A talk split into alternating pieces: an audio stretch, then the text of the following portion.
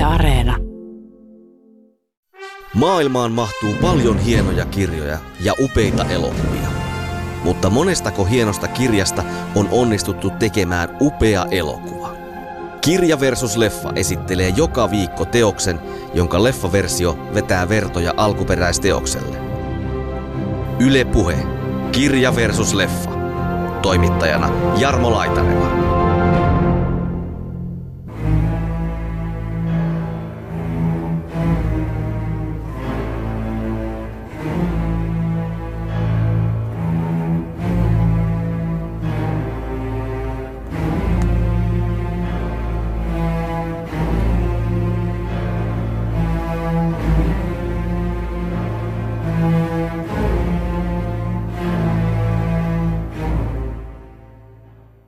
Vampyyri on sellainen hahmo, joka tavallaan kykenee syömään meidän pelkojamme. Että se on aina, aina semmoinen, mihin voi heijastaa sitä, mitä nykyajassa pelätään tai ihaillaan. Mutta se ehkä osoittaa se, että riippuen siitä, mihin vampyyrin elementti haluaa keskittyä, niin sitä hahmoa voi kehittää aika päinvastaisinkin suuntiin. Victorianissa Englannissa veri samastui kuitenkin tosi vahvasti niin kuin erilaisiin seksuaalisiin elementteihin, että esimerkiksi siemennesteeseen ja veren siirto taas samastuu yhdyntään, niin se niin kuin leimaa häntä naisena, joka on ollut seksuaalisessa yhteydessä usean miehen kanssa. Se, että se pystyy viettelemään ja se, että siihen pystyy kohdistamaan niin sitä kaipausta kuin inhoa, niin se, että sä saat nämä molemmat puolet samaan hahmoon, niin ei se mua yhtään ihmetytä, että sellaisesta hahmosta tulee sitten hyvin paljon käytetty. Totta kai vapaata seksuaalisuutta pelättiin jo siksi, että sukupuolitaudit levisi hyvin urbaaneissa ympäristöissä ja ne oli vaarallisia. Siinä suhteessa se Koppolan elokuva vähän mielenkiintoinen, että siinä vähän käännetään sitä päinvastoin, että ne naiset etenkin seksuaalisesti, nehän on vaan silleen, että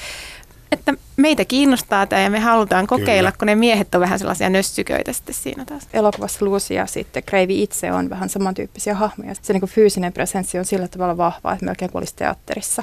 Kun Dracula tavoitteli sitä, mitä se haluaa, että sen sijaan, että olisi tehnyt niin kuin yhteiskunnan lakien mukaan on hyvä, niin samalla tavalla kuin lapsi käyttäytyy, mä haluan ton, joten mä otan sen.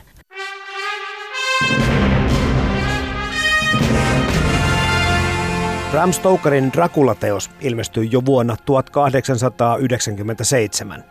Teos on suomennettu ainakin kaksi kertaa Risto Kalliomaa 1952 ja Jarkko Laine 1977. Transilvaanialainen vampyyri Krevi Dracula on kaikkien aikojen filmatuin kauhuhahmo. Yksi parhaista, jos ei se paras elokuvasovitus Draculasta on Francis Ford Coppolan kirjalle varsin uskollinen versio vuodelta 1992.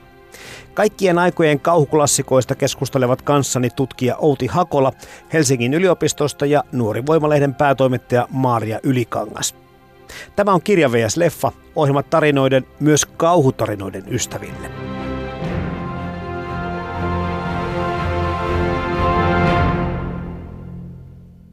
Aloitellaan tuttuun tapaan itse pääteoksesta, eli kirjasta, Bram Stokerin kirjasta. Outi Hakola ja Maaria Ylikangas, kyllähän me kaikki sen tunnemme ainakin nimeltä. Varmasti moni on sen lukenutkin. Puhutaan ehkä tämmöistä kauhugenren klassikkoja perusteoksesta, mutta jotakin muuta. Mitäs tästä kirjasta voitaisiin sanoa?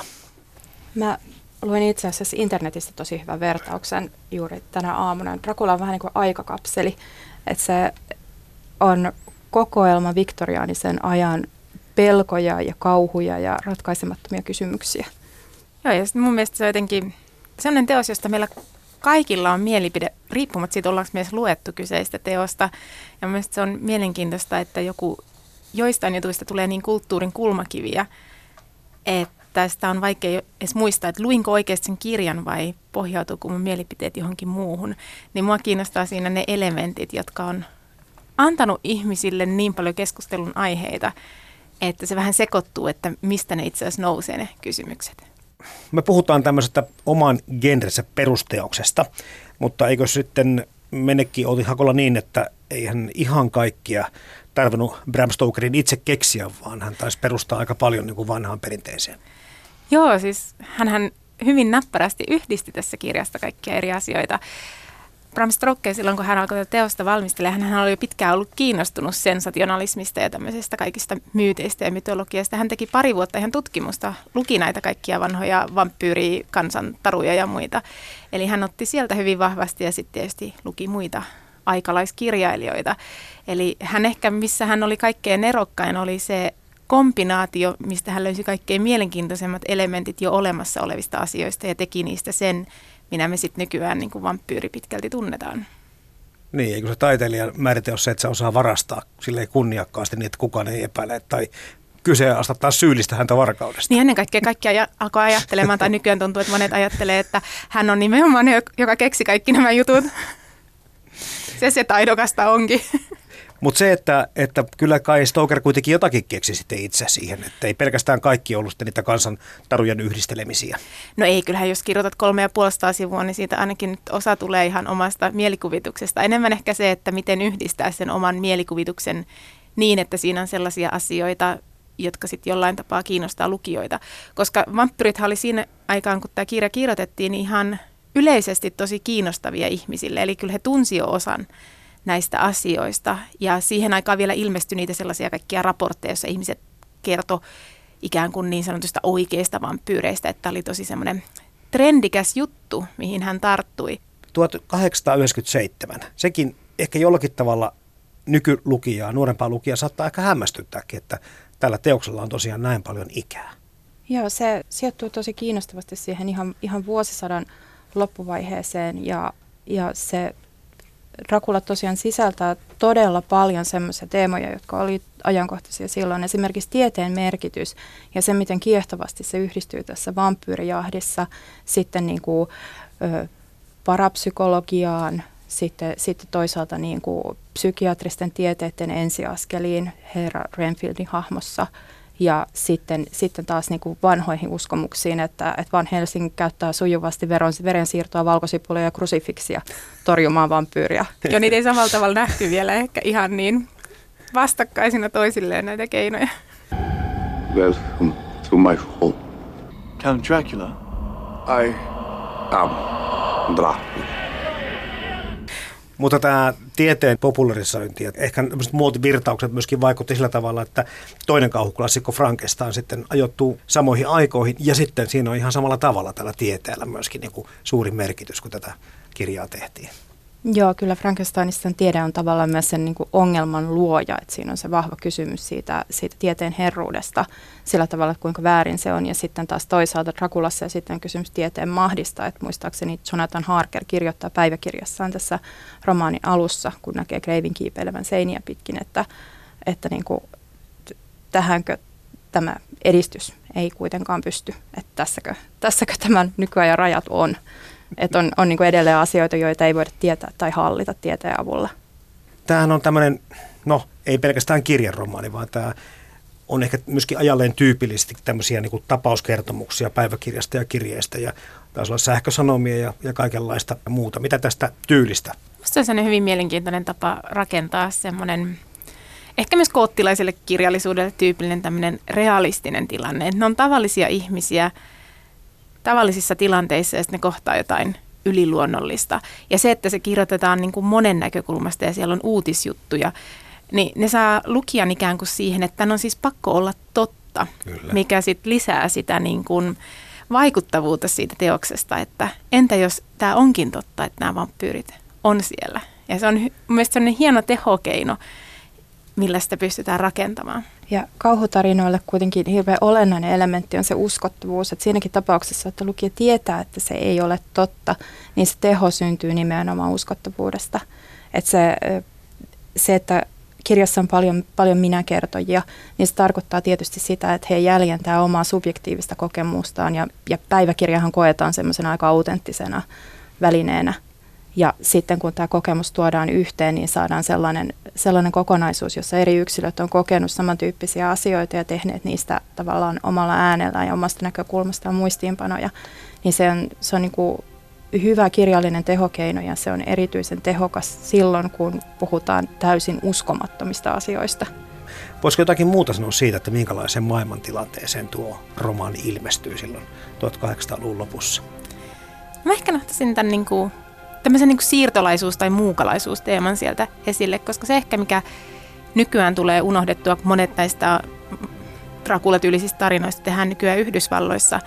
Mutta silloin kun tämä ilmestyi Britanniassa 1900-luvun lopussa, niin Britannia oli silloin maailman hallitsevin, niin kuin maailmaan johtava valtio. Yksi viidesosa maailmasta oli silloin brittien vallan alla ja joka, noin joka neljäs ihminen maapallolta kuuluu enemmän tai vähemmän brittien kuningaskunnan osaksi.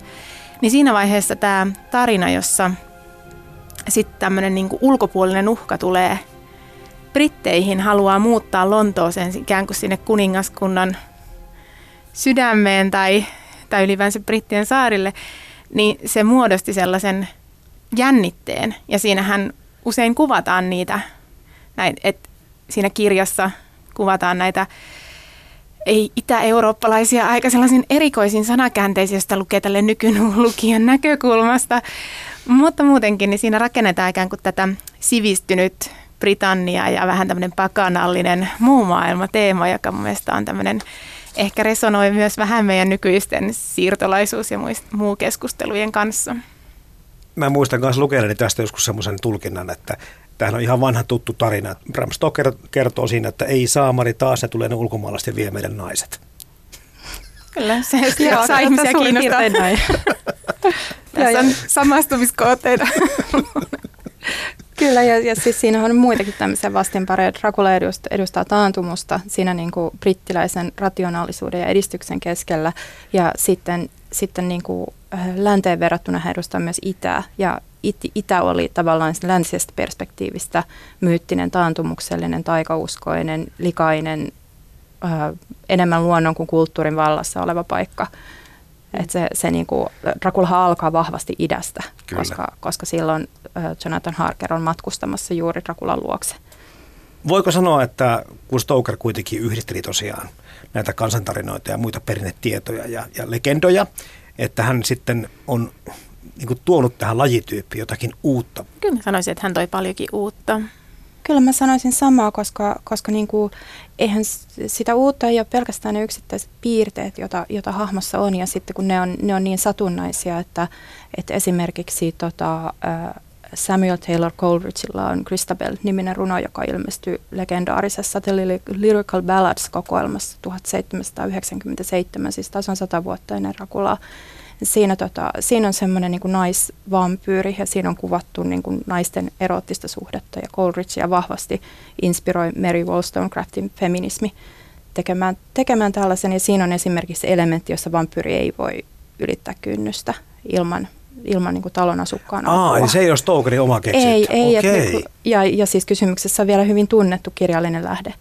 Niin se, nämä on, tota, näitä on, niinku, niitä löytää sieltä täältä, mutta, mutta siis se, se tavallaan se tapa, millä Stoker sen teki, niin se oli, se oli uusi ja se, se asioiden yhdisteleminen ja niiden, niistä tämmöisen tavallaan niin suuren kertomuksen luominen, niin sehän, sehän on uusi ja tavallaan mytologiaa luova. You really trust, excuse me that I do not join you. But I have already dined. And I never drink. Niin se oli ollut hyvin pirstaleinen se kenttä ennen Stokeria, että miten oltiin vampyyreistä kirjoitettu. Että juuri se, että minkä takia tästä on tullut se kulmakuvi, on varmasti juuri sitä, että hän onnistui luomaan niistä ikään kuin sen yhtenäisen mytologian, jossa ikään kuin pystyttiin selittämään, että nämä kaikki kertoo niistä samoista hahmoista, mikä aikaisemmin oli jättänyt vähän silleen erilleen tai yksittäisiksi teoksiksi.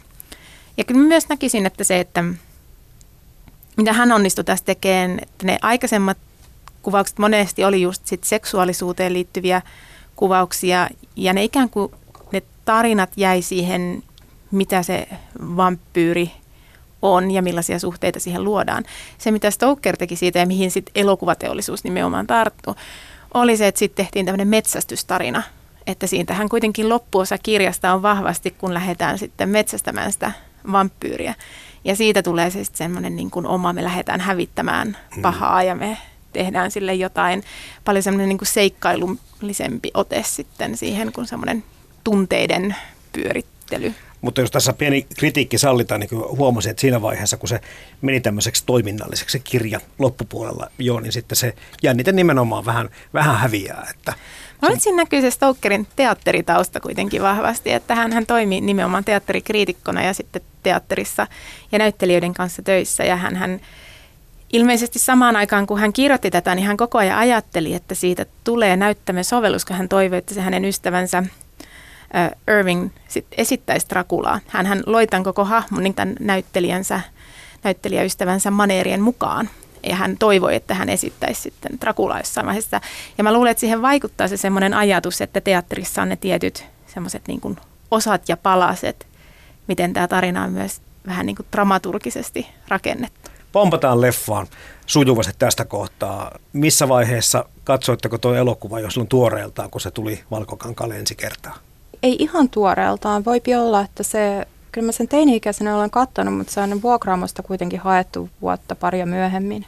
Mulla on ehkä aika sama. Mä yritin miettiä sitä, että 92, että se on siinä ja siinä, että onko käynyt katsoa sen ihan elokuvateatterista, että olisiko jo ollut tarpeeksi käynyt. Todennäköisin veikkaan, että mun että mä oon katsonut sen veljen kanssa juuri tällä tavalla, haetaan huoltamolta VHS-kasetti ja sitten katsotaan.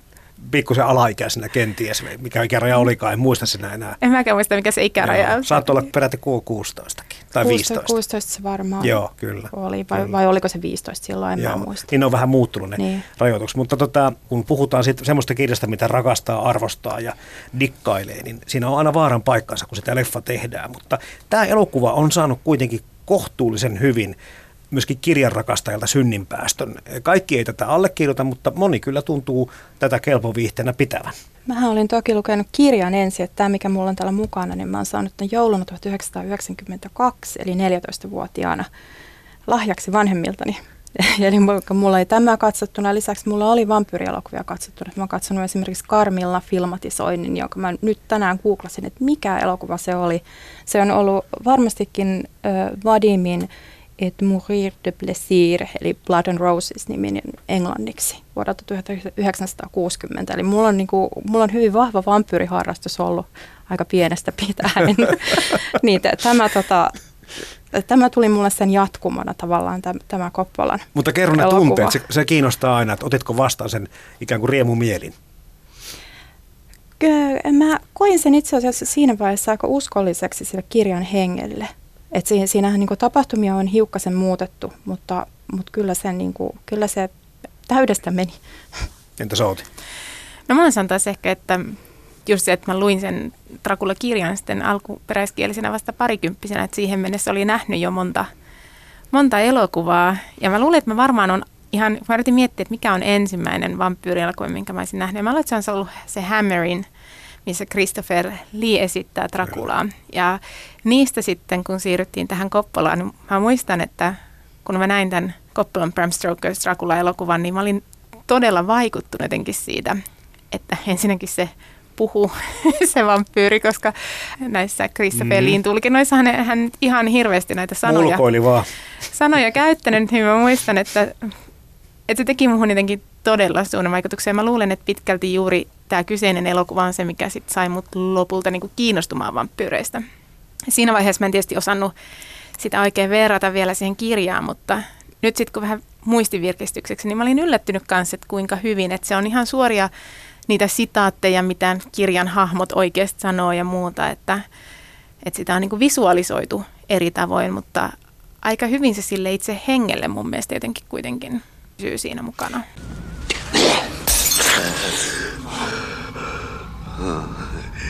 A foul bowl of men's vanity.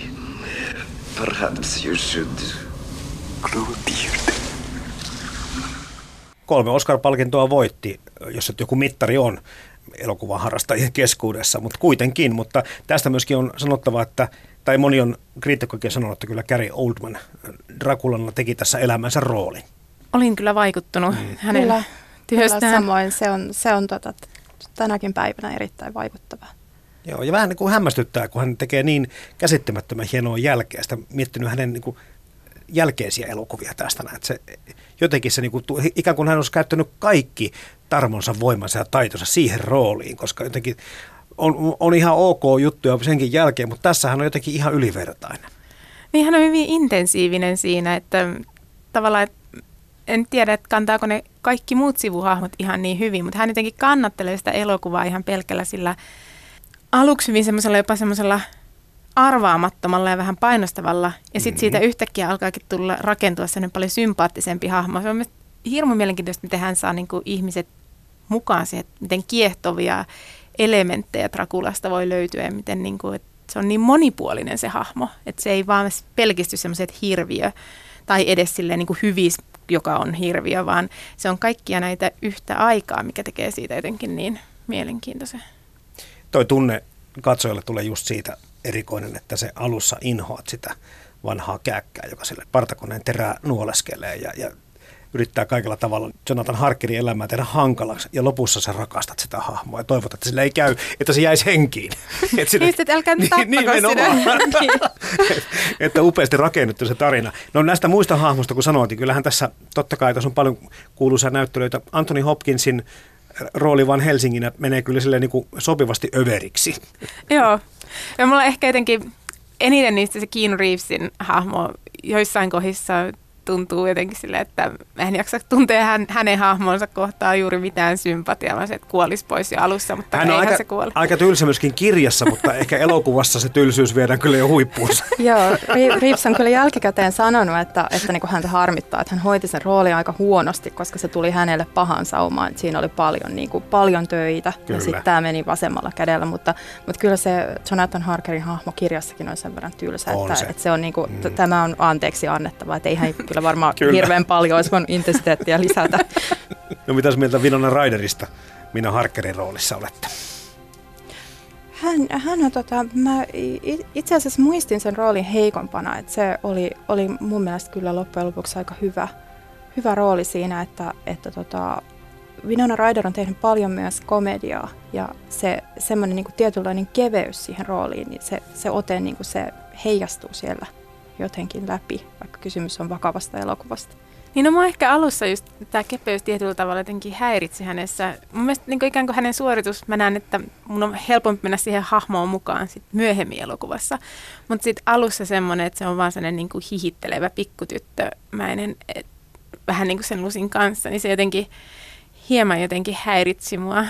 Että sitten siitä rakennetaan kuitenkin jonkinnäköinen sellainen vahva sankaritar niin mä olisin jotenkin ehkä toivonut, että sitä olisi alettu rakentaa vähän aikaisemmin semmoista vahvempaa naishahmoa kuin ne ihan parit ensimmäiset kohtaukset. Ja kirjassahan äh, annetaan tälle Mina Harkerille vielä suurempi rooli tämän, niin kuin tämän koko ongelman ratkaisun.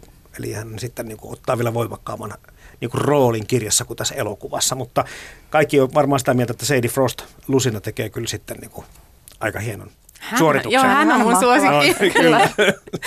Sille, hän, hän menee niin kuin yli, mutta hän tekee sen just niin kuin siihen hahmoon ikään kuin sopii. Ja miten, että... ja miten, miten pystyy niin kuin sitä erotiikkaa tihkumaan sillä tavalla kuin hän? Joo. Se on kyllä jotenkin, miten pystyy niin kuin välittämään katsojalle sellaista hyvin niin kuin jopa ruumiillisia kokemuksia siitä, mitä hän käy läpi. Että siinä ikään kuin elää sen hänen muutosprosessinsa. Niin se on, se on taidokasta.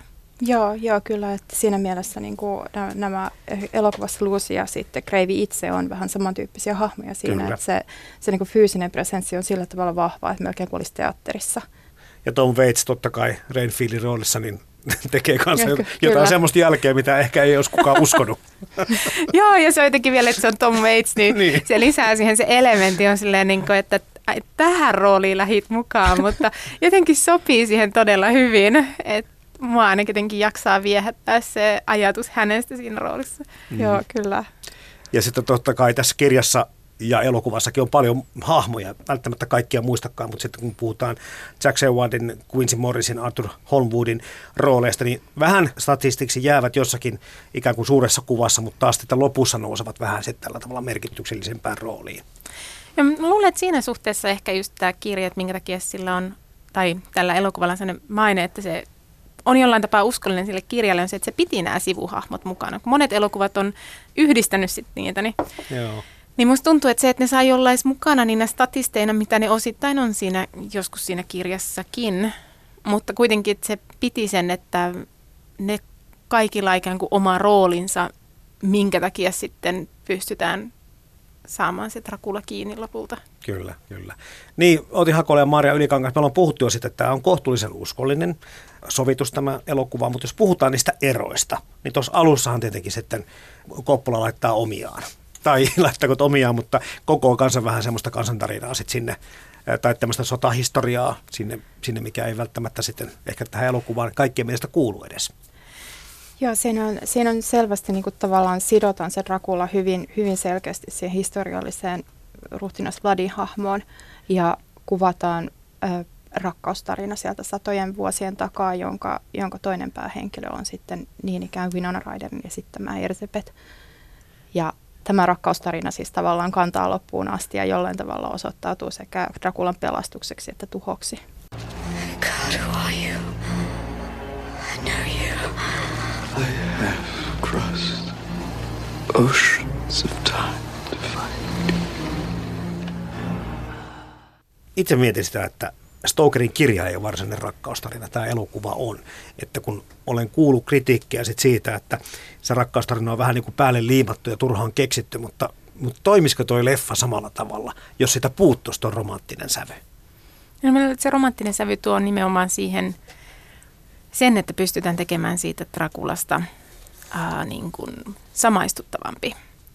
Ja on se totta, että siis joitain loppujen lopuksi se ei tuo hirveästi uusia niin kuin, lainauksia sieltä kirjasta. Se käyttää kyllä niitä rakkauslainauksia, mutta se on onnistunut löytämään joka ikisen niistä, mitä sinne kirjaan on ripoteltu viisi, niin se on onnistunut niistä tähän elokuvaan sitten rakentamaan sen, että se nousee keskiöön, että se tavallaan vähän aika vapaasti tulkitsee sitä kirjaa.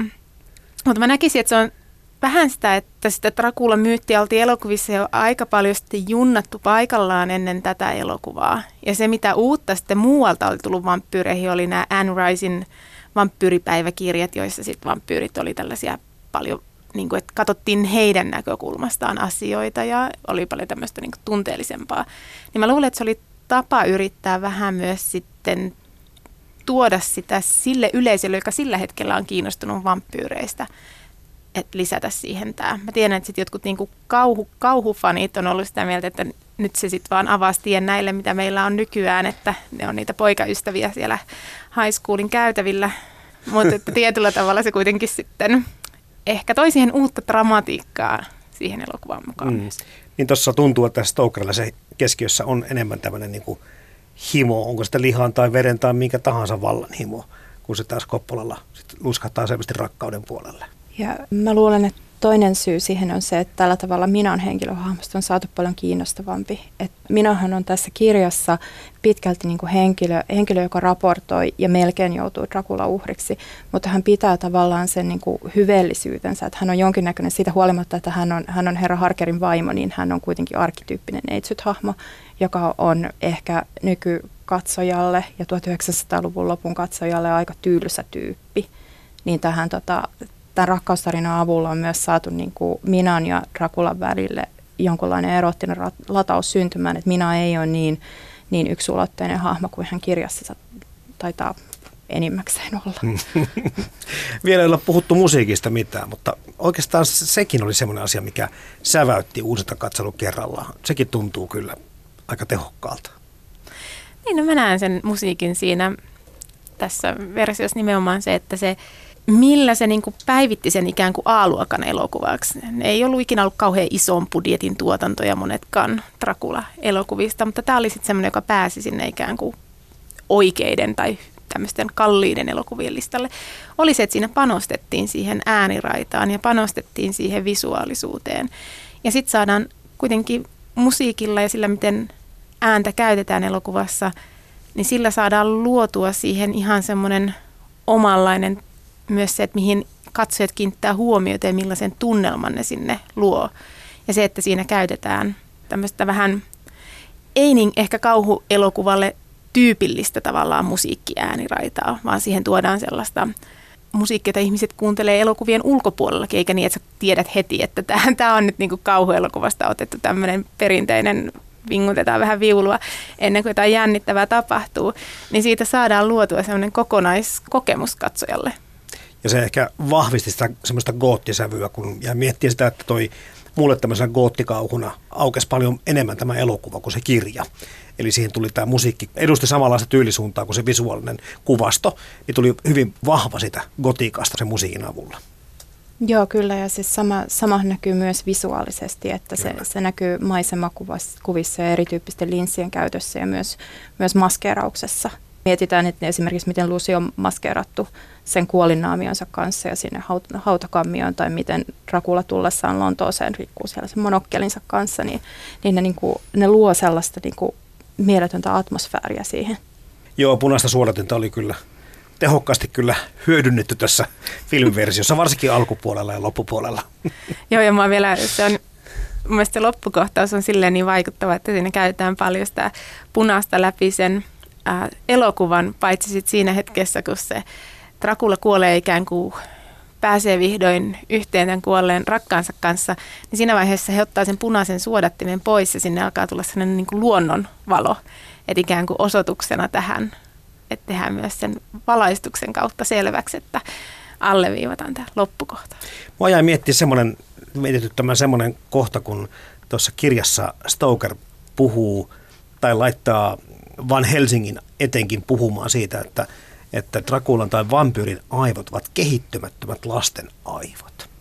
Ja ne tulee varmaan kahdessa tai kolmessa kohti niin kuin esille tämä, tämä tieto. Ja sitten taas jotenkin musta tuntuu, että meille samaan aikaan myydään niin kuin kuvaa aika pirullisen ovellasta tyypistä. Niin mikä tämä ristiriita? Osaatteko selittää, että mistä tässä on kyse? Mä luulen, että Van Helsing aliarvioi vastustajansa, koska siis myös, myös tuota, äh, Harker mainitsee jossain vaiheessa, kun hän on siis totta kai seurannut näitä Dracula-afääreja jo pitkään, kun hän on hoitanut Dracula-asioita, niin niin tota, se, se, että laatikot menee, minne Dracula tahtoo, johtuu Kreivin järjestelmällisyydestä. Kyllä. Ei siis siitä, että ihmiset pelkäis Kreiviä tai että hänen tarvitsisi pelotella ketään, vaan koska hänen, hänen ohjansa on selkeitä ja hän on äärimmäisen järjestelmällinen, niin asiat tapahtuu niin kuin hän haluaa.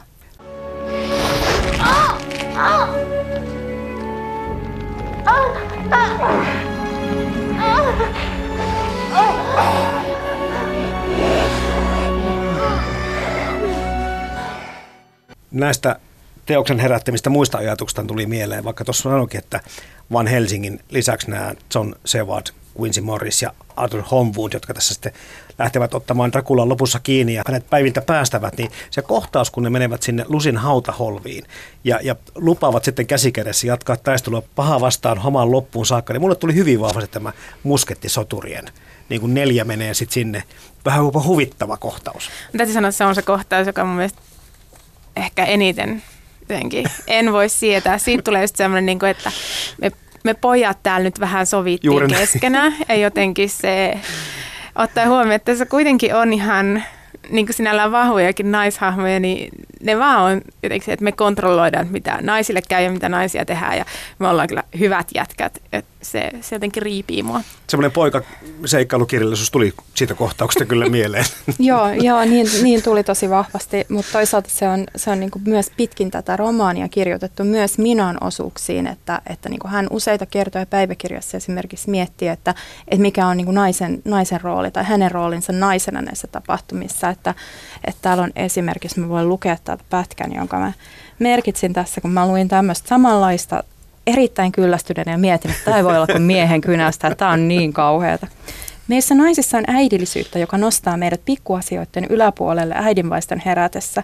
Ja kun tunsin tuon ison surevan miehen painautuvan itseäni vasten, ajattelin, että siinä oli lapsi, joka eränä päivänä kuka ties lepäisi rintaani vasten. Ja niin minä hyväilin hänen hiuksiaan aivan kuin hän olisi ollut minun oma lapseni. Minä muistan tuon kohtauksen ja ihmettelin sitä itsekin. Mutta tämä on tuohon 800-luvun lopulla tehty kirja. joo, näistä, jo, no siinä vielä valitettavasti näkyy ne sen ajan um, sukupuolikäsitykset ja sukupuoliroolit, jossa naiset mm. pikemminkin on se toiminnan kohde tai sen toiminnan tavallaan kärsijät ja seuraukset, kun että ne olisi ollut niitä, jotka laittaisi ne tapahtumat pyörimään. Siinä suhteessa se Koppolan elokuva vähän mielenkiintoinen, että siinä vähän käännetään sitä päinvastoin, että ne naiset, etenkin seksuaalisesti, nehän on vaan silleen, että että meitä kiinnostaa tämä ja me halutaan kokeilla, Kyllä. kun ne miehet on vähän sellaisia nössyköitä sitten siinä taas. Verenimeltä kohtaukset nimenomaan samastuvat orgasmin saamiseen ja seksuaalisen nautintoon hyvin vahvasti ja naiset nimenomaan sitten taas sitten siinä ovat jollakin tavalla vähän kohotettuina, kun sitten äijät on vähän tämmöisiä puupökkelöitä ympärillä, jotka ihmettelee, mitä tässä nyt tapahtuu. Joo, ja siis to, tokihan tämä, tämä myös Drakulan tulkintaperinteessä tämä seksuaalisuus on ollut tosi vahva osuus tässä. Et esimerkiksi niin kuin Victorianissa Englannissa veri samastui kuitenkin tosi vahvasti niin kuin erilaisiin seksuaalisiin elementteihin, esimerkiksi siemennesteeseen ja veren siirto taas samastuu yhdyntään ja niin edelleen. Että se, se, että miten tuossa kirjassa tavallaan kirjoitetaan jopa hieman perversiin sävyyn siitä, että kun Lucy sai kaikilta kolmelta kosialtaan veren siirron ja vielä vain Helsingiltä, niin se niin kuin leimaa häntä naisena, joka on ollut seksuaalisessa yhteydessä usean miehen kanssa. Ja se tavallaan korruptoi hänen hahmoaan lukijan silmissä. Mutta hei, näistä kohtauksista on pakko myöskin nostaa toi esille, minkä vasta nyt sitten uusintakierroksella tajusin muistuttavan hyvin vahvasti kummisetä elokuvien 72 ja 90 kolmososan kohtausta, missä kirkollisten menojen aikaan minä Jonathanin häät on menossa ja samaan aikaan näytetään toisella tapahtuvia veritekoja. Niin tähän oli ihan kopioitu tämä kohtauksen niin kuin rakenne kummisetä elokuvista.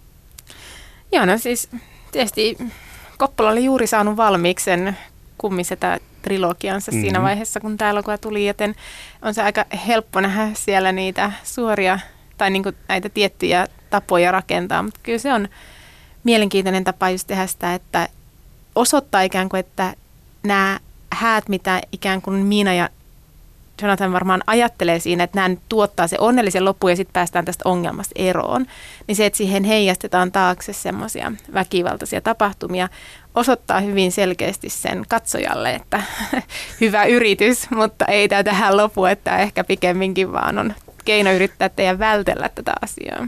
Ja sama, samalla siihen tulee rinnalle semmoinen niin kuin tietty, tietty tuhoava elementti, että jos, jos avioliittoa ajatellaan niin kuin yhteiskuntaa uusintavana ritualistisena perinteenä, niin väkivallan ja tuhon rinnastaminen siihen asettaa sen perinteen tosi kriittiseen valoon, että se niin vaikuttaa hyvin heiveröiseltä hmm. sen tuhon rinnalla. Maria Ylikangas ja Outi Hakola, minkälaisia muita merkittäviä kohtauksia kirjasta tai elokuvista nostaisitte? Mä rakastan tässä kirjassa erityisesti, nämä ei ole kohtauksia, mutta sitä niin kuin tapaa kiinnittää tapahtumat maantieteellisesti. Että se, se niin kuin Jonathan selvittää alussa reittinsä hyvin tarkasti. Meillä on myös tarkat tiedot siitä, että miten kun Dracula lähtee multalaatikoissa la- Demeter-laivalla Varnasta, Bulgariasta tulemaan kohti Englantia, niin meillä on kapteeni Lokikirja, joka kertoo sen, sen reitin, mitä on edetty ja mitä on tapahtunut. Ja sitten lopussa meillä on Pohjois-Englannin Whitbissä kuollut kapteeni ruorissa ja ilmeisen hirveitä tapahtunut. Se oli just sopivan kokoinen miehistö, noin niin kuin eväsmielessä tälle Drakulalle, että se sai niin kuin veret imettyä just viimeiseen mieheen saakka, kun oltiin satamassa, niin kaikki oli kuollut siihen mennessä. Kyllä, ja toinen ihaltava piirre tässä romaanissa on ne päiväykset, että ne niin kuin, tästä pystyy todella tarkasti seuraamaan, että mitkä asiat tapahtuu samanaikaisesti ja kuinka kauan Dracula, että kuinka kauan se nyt esimerkiksi pärjää tällä miehistöllä, koska siellä lukee ne päivämäärät. Se antaa siihen semmoista tiettyä groteskia tarkkuutta. Kyllä. Varmaan lisää just sitä realismin tunnetta Joo, myös tässä. Kyllä. Ja mulla taas ehkä se, että jos ajattelee sekä siinä kirjassa että sitten tässä Koppolan elokuvassa, mä jotenkin ihailen hyvin paljon sitä niin kuin enteiden käyttöä. Että se koko ajan ennakoi vähän ja luo sitä tunnelmaa, että ehkä jotain on tapahtumassa. Ja alusta asti heti kun Jonathan menee sinne hoitamaan niitä bisneksiä Romaniaan, niin se alkaa siitä, että ne paikalliset on silleen, että ootko ihan varma, että Kyllä. haluat matkustaa Ja yrittää vähän estääkin. Ainakin toppuutella tänään, että hyvä mies, lähdet yöllä sinne. Ja tuntuu, että loppuun asti rakennetaan sitä, että vielä jotain tapahtuu. Ja ehkä sen takia mä mietin sitä, että kun se loppu on niin äkkinäinen, että sitten se vaan kuolee siihen. niin on niin kuin täydellinen loppu sille, että ollaan rakennettu kolme ja puolesta sivua tai pari tuntia sellaista, että, että tästä ei hyvää seuraa. Ja sitten kyetään niin kuin vaan jättämään se siihen. Sehän itse asiassa oli ilmeisesti, että lueskelin jotain, että tämä Stokerilla oli siihen lisää loppua olemassa, mutta hän jätti sen pois siitä ja päätti lopettaa sen ihan vaan sit siihen nopeasti. Et siinä oli paljon pidempi kuvaus ikään kuin olemassa. We're strong in the Lord and the power of might. Ex umbris in luce! I bring you from shadow into light. I cast you out, the prince of darkness, into hell! Tämä Elisabeth Miinan rooli on siis tämmöinen kaksoisrooli tai Winona Ryderin rooli siinä, että hän sitten ikään kuin on Elisabethan, eli Draculan vanhan morsiammen reinkarnaatio. Pitääkö tämä tulkita nyt sitten niin kuin paikkaansa vai, vai oliko tämä semmoinen, niin kuin, että kun hän pystyy manipuloimaan tämän Dracula näitä muitakin ihmisiä ajatuksellaan, niin syöttikö hän sitten vaan niin kuin tämän ajatuksen Miinan päähän vai oliko tässä kyse tämmöistä reinkarnaatiosta?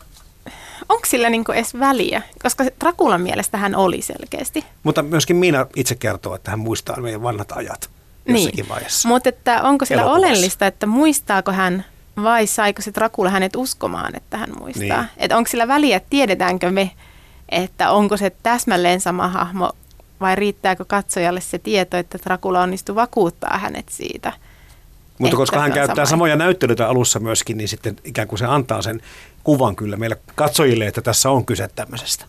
Joo. Joo, ja totta kai se, se korostaa sitä, sitä rakkaustarinan elementtiä siinä, että, että tota, mä olin nyt toisella katsomiskerralla vähän, vähän tota, pettynyt siihen loppuun siinä mielessä, kun mä en muistanut, että siinä elokuvassa Mina tappaa Drakulan lopussa ja sitten sit mun ensimmäinen reaktio, että no ei, ei se näin pitänyt mennä. no se oli yksi ero. Mutta toisaalta joo. vähän samantyyppinen lopetus, mutta se vaan tässä hoiti ne äh, muskittisoturit tässä kirjassa sen lopetuksen, kun taas sitten elokuvassa Miina. Kyllä, kyllä mm. joo, ja kirjassa korostuu enemmän se seikkailutarina kyllä. ulottuvuus ja sitten, sitten taas elokuvassa se rakkaustarina ulottuvuus. Mutta mitä, mitä tuohon reinkarnaation tulee, niin se, sehän voi niin kuin nimenomaan liittyä näihin niin kuin vampyyrin kykyihin, että, että jos miettii sitä, sitä niin kuin, että että kenen, kenen näkökulmasta se elokuva tavallaan, tavallaan tapahtuu, että onko meillä siinä jonkinnäköinen kaikki tietävä kertoja vai onko, onko Gravy Dracula meidän superäly, joka, joka tavallaan ohjaa sitä elokuvakokemusta, niin jos hän on, hän on tavallaan se, se niin kuin fokalisaatiopiste tai se näkökulma, mistä asiat tapahtuu, niin tämä voi olla hyvinkin semmoinen niin sulkeva tarina sitten sille. En tiedä. Toi on kiinnostava ajatus senkin takia, kun mä tuossa lapsen aivoissa tivasin teiltä aikaisemmin, niin, niin, niin kuin mä miettinyt sitä tämmöisen niin kuin evoluution kannalta, että, että selvästikin vaan Helsingin ajattelee, että se on niin kuin lähempänä petoa ja eläintä, eli alkeellisempi. Mutta sitten myöskin jossakin tämmöisessä vampyriperinteessä annetaan ymmärtää, että tämä on niin kuin mutaatio, mihin ihmiset niin kuin ajautuu, ja se on niin kuin kehittyneempi oli jo tämä vampyyri kuin me ihmiset. Joo, no siis vampyyrihan on hyvin semmoinen sopeutuva hahmo erilaisiin toiveisiin, mutta mä luulen, että siinä haetaan koko ajan sitä eroa. Ja kyllähän siis näissä Stokerinkin tarinassa se on niin kuin ikään kuin voimakkaampi ja tavallaan niin kuin vaikeampi voittaa ja sitten haetaan, että se heikkous on se moraalin heikkous. Mutta sitten jos ajatellaan näissä tulevaisuuskuvauksissa, niin niissä jotenkin ei nähdä ongelmana sitä, että se moraali olisi heikko, koska riittää, että on fyysisesti vahvempi ja lähdetään hakemaan sit sitä tulevaisuuskuvaa sieltä mm. ikään kuin fysiikan puolelta, että mihin ihmisyys voisi kohittyä, että antaako sen kuvan, että meidän tulevaisuuskuvauksissa moraali ei näyttele aina samanlaista roolia, mutta, mutta se ehkä osoittaa se, että riippuen siitä, mihin vampyyrin elementti haluaa keskittyä, niin sitä hahmoa voi kehittää aika päinvastaisinkin suuntiin. Toisaalta niin kuin, äh, tuossa vampyyriperinteessä on myös se, se tendenssi, jossa vampyyri kuvataan henkisesti ylivertaisena, että venäläisellä Ivan Turgenevillä on novelli jostain, muistaakseni 1860- tai 70-luvulla, jossa vampyyri johdattaa ihmisen niin unessa kelaamaan historiaa läpi. Eli vampyyri pystyy liikkumaan ajassa ja näyttämään erilaisia historiallisia kerrostumia. Ja sitten taas Anne Ricein romaaneissa Lestat on vähän tämmöinen tuota, eräänlainen se, se, se niin kuin vuosisatainen elämän kokemus tuottaa myös niin kuin valtavan älyllisen ja kokemuksellisen kapasiteetin sille hahmolle. Mm. Kyllä nuo Anne kirjat ja, ja tehdyt leffat niin kyllä niin kuin jollakin tavalla hyvin vahvasti perillisiä ovat tälle genrelle, mistä ollaan puhuttu ja näille perinteelle. Joo, kyllä siinä voi nähdä niitä, että siinä missä varmasti Stokerin kirja on hyvin vahvasti vaikuttanut Anne Riceen, niin Anne Riceen kirjat on vahvasti sitten taas vaikuttanut takaisin siihen, miten myös Drakulan hahmoa on mm. tulkittu mm. myöhemmin. Joo. Näistä perinteistä nyt päästiin vähän oikeastaan näihin jopa vanhempiinkin teoksiin. John Polidorin, oliko se 1819, Joo. kirjoittama Vampyyri-niminen hyvin pieni läpyskä. Novellina kai sen voisi jotenkin niin kuin ehkä ymmärtää.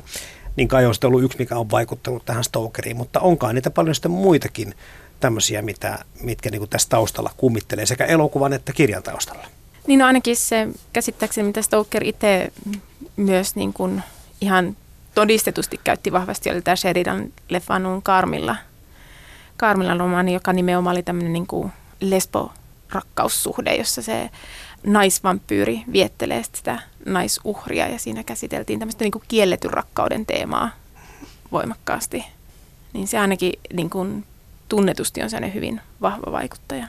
Joo, ja totta kai siis hän, hän ammensi myös kansanperinteestä sen mitä, sen, mitä tunsi. Ja yhtenä lähteenä mainitaan esimerkiksi joku irlantilainen vampyyritaru, jonka en osaa ollenkaan ääntää, mutta tämmöinen tota, Abharta-niminen epäkuollut riivasi kansantarun mukaan jossain, jossain Pohjois-Irlannissa väkeä ja hänet tapettiin useita kertoja, hän vaan aina uudelleen nousi haudasta, mutta, mutta sitten tarinasta riippuen joko, joko druidi tai munkki tappoi hänet ja hautasi hänet pää alaspäin ja sitten hän ei enää kummitellut.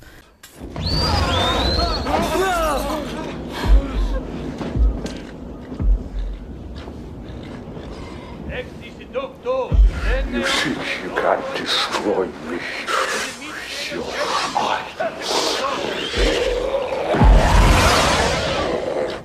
Mutta onko olemassa maailmankolkkaa, missä ei tämmöisiä vampyyrilegendoja tai taruja olisi? No eipä oikeastaan. Kun lukenut noita äh, vampyyrihistorioita, niin niitä löytyy niin oikeastaan, en tiedä olisiko semmoista, että löytyy niin kuin Aasiasta, löytyy näistä länsimaisista kulttuureista ja löytyy Afrikasta ja mä luulen, että tämmöinen niin kuin ajatus, mutta se millä nimellä niitä sitten on kutsuttu, mutta vahvasti löytyy ja monesti ne on liitetty jollain tapaa esimerkiksi tällaisiin leviäviin sairauksiin. Eli että joku ihminen on vaikka sairastunut ja hänet on haudattu ja sitten viikon päästä muut alkaa sairastua ja kuolemaan. Sitä ei välttämättä, kun ei vielä tunnettu bakteereja ja infektioita samalla tavalla, niin monissa näissä tulkinnoissa oli, että se on sen se kuollut, joka nyt palaa sit sieltä haudasta ja mm. tappaa sitten muutkin. Niin tavallaan se, että millä nimellä sitä on kutsuttu, mutta ne samat elementit toistuu näissä sam- tarinoissa, joissa on haettu näitä vampyyritarinoiden lähteitä. Kun sä oot tutkinut tätä asiaa, niin onko se nyt niin, että Itä-Euroopassa kuitenkin on ehkä kaikkein vahvin näiden tarinoiden legendojen perinne? Jos ajatellaan niin kuin länsi-eurooppalaista perinnettä, niin. niin kyllä. Ja er, erityisesti jos ajatellaan sitä aikaa, Bram Stoker kirjoitti, niin 1800-luvulla Romanian alueelta kirjoitettiin valtavasti tämmöisiä niin sanottuja tieteellisiä raportteja näistä vampyyritapauksista, joissa he raportoivat, että miten vampyyrit aiheuttaa näitä tuhoja maaseudulla. Ja siinä suhteessa varmasti, kun hän tutki näitä legendoja, niin todennäköisesti törmäsi näihin kyseisiin raportteihin. No puhutaan tästä nykyisyydestä vaikka seuraavaksi, koska tuli tuossa jo ilmi se, että vampyyri tai Dracula on kaikkein filmatuin yli 400 elokuvaa tai televisiosarjaa on jo 2015 mennessä tehty ja sen jälkeen moniko kymmeniä lisää, kuka se osaa laskeekaan. Mutta se, että miten tästä yhdestä hahmosta ollaan niin saatu näin suosittu ja nyt tänä päivänä semmoinen sankari hahmo luotua. Se vampyyri on äärimmäisen joustava hahmo. Että jos ajatellaan tuota siirtymää, mistä äsken puhuttiin, että, että se on se on käytännössä jonkinlaista universaalia kansanperinnettä, että tarinoita vampyyreistä on syntynyt tavallaan riippumatta toisistaan. Niitä on keksitty useissa paikoissa yhtä aikaa. Sitten sen siirtymä tavallaan niin kuin kaunokirjallisuuden kohteeksi samoihin aikoihin, kun, kun nykyaikainen kirjallisuusinstituutio alkoi syntyä – ja sen siirtyminen populaarikulttuuriin siinä vaiheessa, kun, kun niin kuin massakulttuuri alkoi syntyä, niin on kaikki tapahtunut aika, aika mutkattomasti ja nopeasti, että, että yleisöt ja, ja sitten erilaiset luovan työn tekijät on selkeästi ottanut sen vampyyrin aika herkästi omakseen. Ja, ja niin kuin yksi teoria tavallaan siinä on se, että, että niin kuin vampyyri on semmoinen hahmo, joka tavallaan kykenee syömään meidän pelkojamme. Että se on aina, aina semmoinen, mihin voi heijastaa sitä, mitä nykyajassa pelätään tai ihaillaan. Että Stokerin kirjan Dracula heijastelee niitä tiettyjä viktoriaanisia pelkoja, että, että totta kai siinä on just tämä siirtolaisuus tai sitten esimerkiksi no, seksuaalisuuteen liittyvä, liittyvä moraali ja siihen toki myös liittyy, liittyy sairauksia. Totta kai vapaata seksuaalisuutta perät, pelättiin jo siksi, että sukupuolitaudit levisi hyvin urbaaneissa ympäristöissä ja ne oli vaarallisia. Ja tämän tyyppiset jutut niin kuin ne, ne muuntuu kulttuurissa ja vampyyri pystyy muuntumaan niiden mukana. Ja sitten jos ajatellaan sitä niin kuin elokuvakulttuurin kannalta, niin kyllähän erityisesti sitten tämä Universalin vuoden 1931 on se, joka sitten löi sen lukkoon, että, että Drakulasta tulee tämä kantahahmo, myös tietyllä tavalla aika paljon esikuva kaikille muillekin kauhutarinoille. Niin sehän on, jos ajatellaan, mistä se perinne lähti elokuvissa liikkeelle, niin se on tietyllä tavalla hyvin täydellinen hirviö. Se ei ole pelkästään semmoinen inhottava mössö jossain, niin vaikka nämä suohirviöt tai mitä tämmöisiä, jotka olisi niin selkeästi hirviökategoriassa, vaan alusta asti siinä oli tämä aristokraattinen puoli. Se, että se pystyy viettelemään ja se, että siihen pystyy kohdistamaan niin sitä kaipausta kuin inhoa, niin se, että sä saat nämä molemmat puolet samaan hahmoon, niin ei se mua yhtään ihmetytä, että sellaisesta hahmosta tulee sitten hyvin paljon käytetty, koska riippuen siitä, että mitä kukin elokuvan tekijä haluaa sitten painottaa, niin sieltä löytyy niitä elementtejä. Ja nimenomaan tämä veri ja siihen liitettävä, puhuttiin noista nesteistä, elämän nesteistä muustakin ja tämä erotiikka ja suoraan seksuaaliset viittauksetkin, niin, niin ihmissuudelta nämä puuttuu. Ihmissuussakin on, on jollain tavalla suosittu tämmöinen fantasiahahmo, mutta kuitenkin vampyyri menee sitten ohi, koska sitä löytyy vielä nämä tämmöiset elementit. Joo, siis siinä ihmissuudessa varmaan se eläimellisyys korostuu paljon enemmän. Että totta kai vampyyrissä on myös eläimellisyyttä, mutta, mutta sitten esimerkiksi juuri Dracula-hahmossa se ilmenee enemmänkin luonnonhallintana, että hän pystyy, pystyy muuntautumaan laumaksi rottia tai suureksi lepakoksi. Hän pystyy hallitsemaan eläimiä, hän pystyy hallitsemaan jossain määrin luonnonilmiöitä. Että se, se niin kuin hänen, hänen kontaktinsa luontoon on toisenlainen kuin ihminen, ihmisen. No, oh. I cannot let this be. Please, I don't care. Make me. Marry you because as I am to walk in the shadow of death for all eternity. I love you too much. Se, milloin meillä on luettu tätä kirjaa, tai kuka milloinkin tätä kirjaa on lukenut tai leffaa katsonut, tai niitä muita versioita, uskaltaisin väittää, kun näin pitkä on tämä kansanperinteenkin historia ja tänä päivänä tämä vampyyrin hahmo näin suosittu, että ihan nopeasti ei kai ole havaittavissa sitä, että suosio alkaisi hävitä. No ei se suosio varmaan häviä, jos ajatellaan kuinka monessa se nykyään on, se löytyy aina jostain lasten animaatioituista eteenpäin, mutta se, että joiden osan yleisöstä mielestä se on ehkä kokenut vähän inflaatiota siinä suhteessa, että, että se käy niinkin moneen jo että se on vähän silleen, että osa yleisöstä ei ehkä samalla tavalla koe sitä enää semmoisena aitona kauhuhirviönä. Mitä niin, jos tulee lastenohjelmaan kilttinä vampyyreinä, niin kuin tämmöisiä kirjojakin on olemassa, kilttivampyyri kautta muita sarjoja, niin tuntuuko se vähän jo, että sitä niin ryöstöviljellään niin kuin väärään lajityyppiin? Ei, ei välttämättä. Mä luulen, että, että tota, esimerkiksi ton tyyppinen hahmo voi olla, olla niin kuin lapsille, jotka törmää siihen pelottavaan kauhukulttuuriin, niin se voi olla niin kuin lapsille, siis nimenomaisesti kohdeyleisölle semmoinen, semmoinen niin kuin apu, joka auttaa tavallaan kesyttämään sitä vaaralliselta tuntuvaa hahmoa. Että tota, eihän meidän aikuisten, paitsi meidän lapsellisten aikuisten on pakko, pakko altistua tälle materiaalille välillä, mutta enemmänkin se on ehkä, ehkä just se, niin kuin, että että kun sitä vampyyrikamaa on oikeasti aivan hirvittävän paljon, että vaikka siinä pidettäisiin kiinni siitä alkuperäisen hahmon pelottavuudesta ja piirteistä, niin on se silti suurimmilta osin geneeristä ja tylsää. Kreivi Drakulalle varmasti voidaan sitä pitkää ikää edelleenkin ennustaa, mutta mitäs taideteokselle Stokerin Dracula ja Bram Stokerin Dracula elokuvalla? Mitäs mieltä olette, miten ne tulevat aikaa kestämään? Mä kyllä luulen, että, että tuota, molemmat on taideteoksena aika pitkäikäisiä. Toi ro- romaani on, on sellainen, että se on e-, ehkä niin kuin nykylukujen vetoavasti aika, aika raikas. Siinä, siinä kerronta on aika aika suoraa ja se, että, että niin kuin siellä, on, siellä on tyyliin niin kuin vanhentuneita ajatuksia naisista tai jotain tämmöistä, niin kyllähän nyt hyvänen aikaisen näin vanhalta kirjalta hyväksytään, että mitä, mitä sitä, sitä viktoriaanisia ihmisiä moraalisoimaan, he osasivat sen paremmin kuin me, niin, mutta se, se niin kuin, kyllä se on, se on taideteoksena varmasti sellainen, joka tulee, tulee elämään ja kestämään. Ja samaa kyllä uskon myös elokuvasta. Niin jos ajattelee ihan sitä kautta, että 92 vuonna tehty Koppolan versio, niin onhan siitä jo aikaa. Ja tietyllä tavalla kuitenkin tuntuu, että se tuli vasta eilen, mikä tarkoittaa tavallaan sitä, että kun sitä edelleenkin voi katsoa tuoreena teoksena, niin se on yllättävän hyvin säilynnää.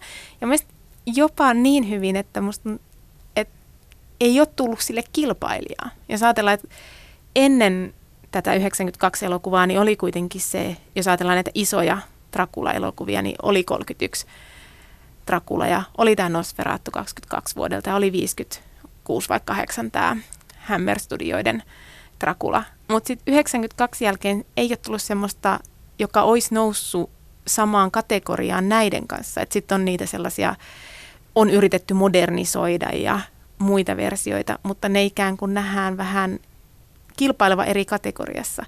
Ja sieltä ei ole noussut mitään isoa ohjaajaa, joka olisi lähtenyt yrittää jotenkin jättämään tätä historiaan. Siinä suhteessa se on kestänyt hyvin pitkälti aikaa. Miten Outi Hakola ja Maria Ylikangassa, jos pitäisi nimetä joku muu teos, perinteen jatkaja, niin mitkä voisivat olla sellaisia teoksia, mitkä olisi sitten ehkä maininnan arvoisia tässä genressä? Täytyy sanoa, että siinä vaiheessa, kun teki sitä väitöskirjaa näistä vampyyrielokuvista ja niitä katsoi et en tiedä, en ole ihan varmaan tuohon mitään 400 elokuvan päässyt, mutta sanotaan, että on varmaan katsonut yli sata Dracula-aiheista elokuvaa ja varmaan joku parisenkymmentä televisiosarjaa. Niin kyllä se Koppala kuitenkin on se, mistä mä henkilökohtaisesti itse pidän jollain tapaa laadukkaimpana toteutuksena. Ja, mutta muutama televisiosarja on kyllä sitten vähän sykähdyttänyt mua, mutta, mutta elokuvan puolella mä en ole ihan varma, että onko mulla semmoista. Se on vielä ylittämätön. Mä katsoin pari vuotta sitten tällaisen tota, persiankielisen elokuvan, jonka englanninkielinen nimi on A Girl Walks Home Alone at Night. Ja se on siis 2014 ilmestynyt tota, Anna-Lili Armirpourin vampyyrielokuva. Onko se Suomessa joka, esitetty ollenkaan? Se on näkynyt Yleltäkin. Se, tämä, tämä oli minusta, minusta ihan, ihan mahtava. Siinä on siis semmoinen niin kuin lähes hylätty kaupunki jossain lähi jossa ei ole kauhean paljon ihmisiä. Ja sitten siellä kuljeskelee semmoinen tuota, nuori naisvampyyri, joka, joka sitten tuota, pelottelee pikkupoikia, jotka tekee tuhmia juttuja tai, tai kostaa niille, jotka on tehnyt väärin ja sitten se, sit se rakastuu elävään mieheen. Ja se on semmoinen niin pieni, pieni western kautta road movie kautta, kautta tämmöinen pieni India-tuotanto. Se oli tosi, tosi sympaattinen ja kaunis päivitys vampyyrihahmoa. Come into these arms again and lay your body down. Maailmaan mahtuu paljon hienoja kirjoja ja upeita elokuvia. Mutta monestako hienosta kirjasta on onnistuttu tekemään upea elokuva? Kirja versus leffa esittelee joka viikko teoksen, jonka leffaversio vetää vertoja alkuperäisteokselle. Yle Puhe. Kirja versus leffa. Toimittajana Jarmo Laitaneva.